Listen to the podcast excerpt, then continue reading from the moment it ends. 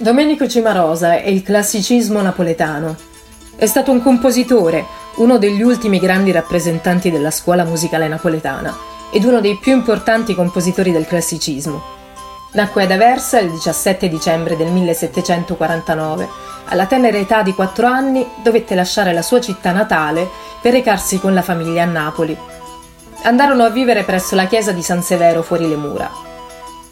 Era figlio di Gennaro Cimarosa, un muratore occupato nella costruzione del palazzo di Capodimonte, il quale durante la costruzione si infortunò a morte a causa di una caduta. Sua madre, Anna di Francesco, invece, era occupata come lavandaia nel monastero vicino alla chiesa. Fu proprio in questo ambiente che il giovane Domenico ricevette i primi rudimenti musicali dall'organista del monastero padre Polcano.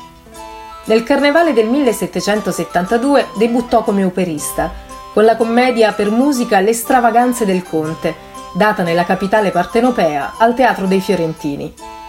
Grazie a questo primo lavoro, la sua fama di buon compositore iniziava a dilagare. Dopo i soggiorni europei, Cimarosa ritornò a Napoli, presumibilmente durante la primavera del 1793. Fu accolto con calore e il matrimonio segreto, che ridiede subito al Teatro dei Fiorentini, suscitò così tanto entusiasmo che fu messo in scena per ben 110 sere di fila.